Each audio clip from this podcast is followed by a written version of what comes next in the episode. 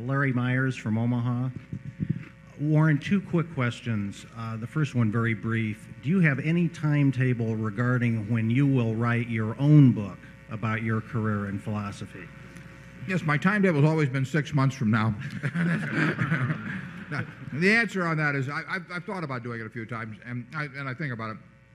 It always seems to me there's way more interesting, there are more interesting things yet to happen than have happened so far, and I don't want to. Uh, I know I won't write a second one, so I keep postponing it. That's my that's my rationale on it anyway.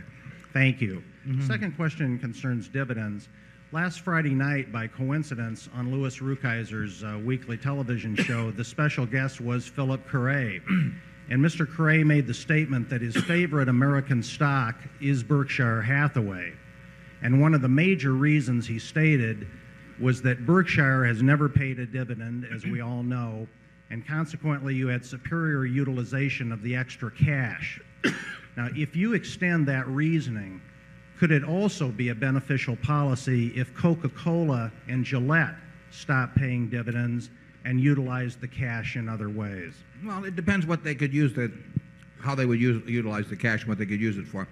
Those are more focused enterprises than Berkshire, at least in terms of products. And they, um, I think, I commend managements that have a wonderful business for utilizing cash in those wonderful businesses or in businesses that they understand and will also have wonderful economics and for getting the rest of the money back to the shareholders. So Coca-Cola in my book is doing exactly the right thing with its cash when it both when A it uses all the cash that it can effectively in the business to expand in new markets and all of that sort of thing. But then beyond that, it pays a dividend which distributes cash to shareholders and then it repurchases shares in a big way which returns cash on a selective basis to shareholders but in a way that benefits all of them.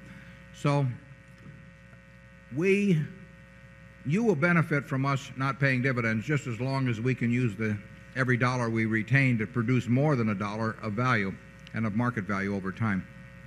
Whether we can continue doing that, you know, how long we can continue doing that, I can't promise you, but that is the that's the yardstick by which the decision is made. and that is the yardstick I think by which Coca-Cola is making the decision too and I think that they deserve great credit for exercising the discipline to quit when they uh, using cash when they've run out of the opportunities to use it well and then to use it then to further deploy it advantageously by repurchasing shares. Um, I think uh, one of the things I admire about my friend Bill Gates, he's got 4.5 billion of cash in, in Microsoft, and uh, there are very few managements can stand having 4.5 billion of cash and not doing something uh, unintelligent with it. it uh, uh, so far, it's made sense for us to retain uh, everything we earn, and uh, I think it'll make sense for a while longer, but it may not make sense indefinitely. Charlie? I hope it lasts a long time. Uh-huh.